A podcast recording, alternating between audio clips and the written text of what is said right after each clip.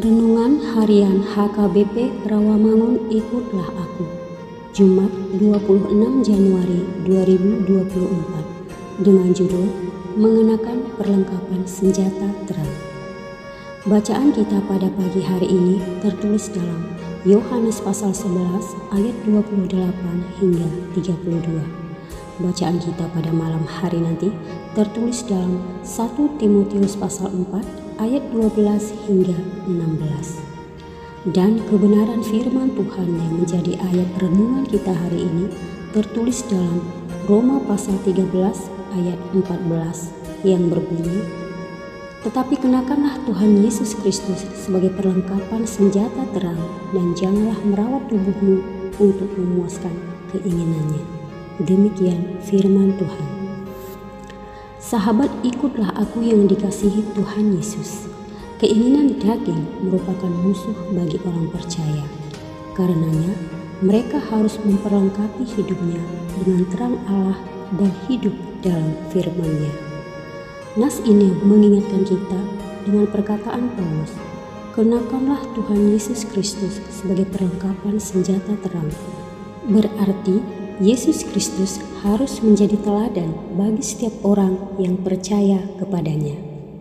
Tindakan dan perilakunya di tengah-tengah dunia telah menunjukkan sebagaimana seharusnya anak-anak Allah bertindak dan berperilaku.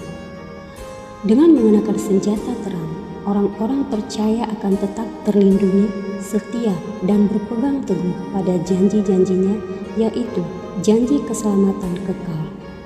Kegelapan tidak akan dapat menjangkau dan mempengaruhi kehidupan orang-orang yang mengasihi Kristus, sebab Dia telah hidup di dalamnya. Orang percaya yang menyerahkan diri pada Yesus Kristus tidak akan lagi hidup dalam keinginan duniawi yang tidak berkenan kepada Allah. Sebab keinginan daging akan membawa manusia menjadi sombong dan jauh dari firman-Nya sehingga melakukan perbuatan-perbuatan jahat dan tidak disukuinya. Oleh karena itu, dengan senjata terang, yaitu Tuhan Yesus Kristus, kita tidak lagi hanyut dalam roh sesat yang mematikan, melainkan hidup dalam rohani yang akan tercermin dari perbuatan dan tindakan kita.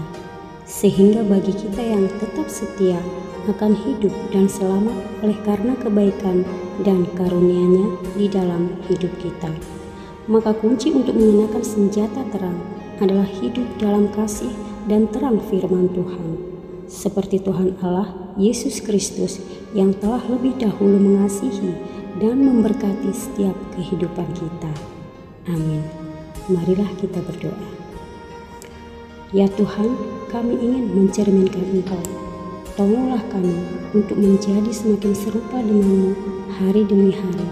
Buatlah kami bertumbuh dalam kesalehan kasih, sukacita, dan kesabaran.